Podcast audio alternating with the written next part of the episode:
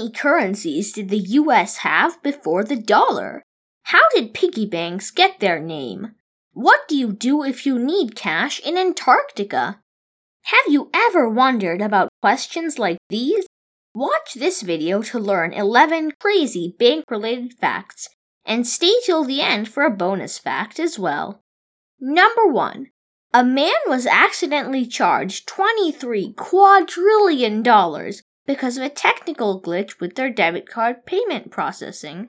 Since he didn't have the 23 quadrillion dollars in his account, he was also charged a $15 overdraft fee.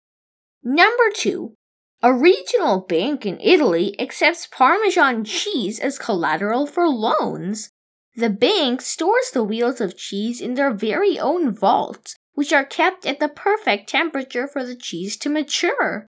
Number 3. To open the gigantic vault doors at the Bank of England, you need a key which is 3 feet long. Number 4. There are two ATMs in Antarctica. Both are operated by Wells Fargo. Number 5. Just a day before the Iraq War began, almost a billion dollars was stolen from the Iraqi Central Bank by Saddam Hussein. This was one of the largest bank heists in history. Number 6.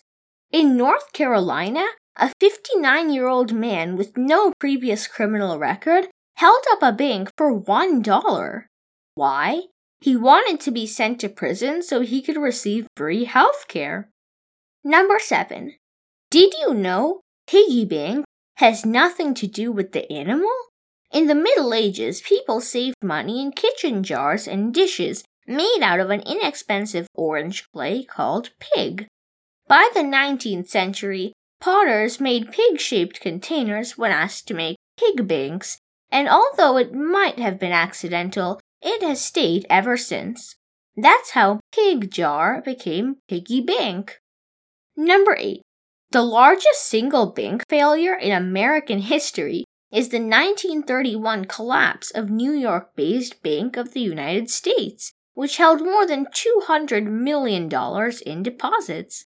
It all started when a bank customer who was advised not to sell his stocks because they were still a good investment spread a rumor that the bank was refusing to let people sell their stocks.